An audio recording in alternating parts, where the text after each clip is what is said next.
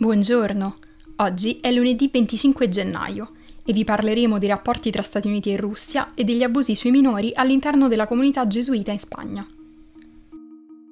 Questa è la nostra visione del mondo in 4 minuti. Tenendo fede a un impegno preso durante la campagna elettorale, la Casa Bianca ha fatto sapere che chiederà a Mosca un'estensione del New START, l'accordo sul controllo delle armi nucleari che scadrà il 5 febbraio. Si tratta di un'importante rottura con l'amministrazione Trump, che negli scorsi quattro anni ha fatto uscire gli Stati Uniti dalla maggior parte degli accordi bilaterali con la Russia. Tuttavia, alcuni membri dell'amministrazione democratica hanno fatto sapere che preferirebbero adottare una linea più dura con Mosca, rispetto a quella che hanno avuto Trump e Obama. L'esempio più eclatante è stata la dichiarazione del segretario di Stato Anthony Blinken durante l'udienza di conferma al Senato, che ha detto di sostenere la fornitura delle armi all'Ucraina per difendersi dalla Russia e l'invito alla Georgia di unirsi alla Nato. Come ha sottolineato il nuovo portavoce del Pentagono John Kirby, estendere il trattato fino al 2026 permetterebbe a entrambi i paesi di trovare nuovi accordi verificabili, che potrebbero ridurre ulteriormente i rischi per gli americani.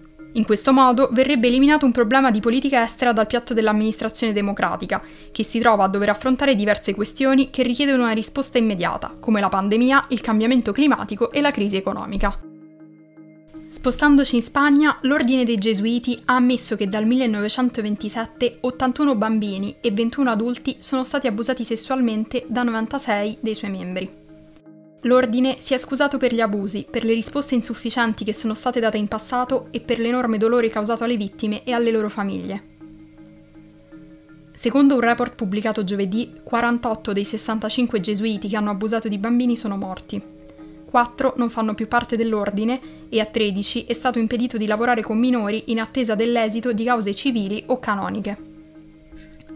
Infanzia Robada, Un'associazione che rappresenta le vittime di abusi infantili ha accolto con favore il rapporto, sottolineando che però si tratta di cifre ridicole, considerando l'epoca in cui sono avvenute le violenze. Il presidente dell'associazione Juan Quatre Casas ha fatto notare che la maggior parte delle vittime non denuncia immediatamente, soprattutto in questi casi. Considerando che le prime violenze sono state registrate nel 1927, i dati sembrano davvero poco affidabili. Quatre Casas ha invitato i gesuiti a mettersi in contatto con le vittime per avviare un processo di punizione e compensazione. Nel 2018 Papa Francesco, anche lui gesuita, ha riconosciuto i fallimenti della Chiesa cattolica nel trattare gli abusi sessuali da parte dei sacerdoti, attaccando il clericalismo deferente che ha contribuito a perpetuare il fenomeno.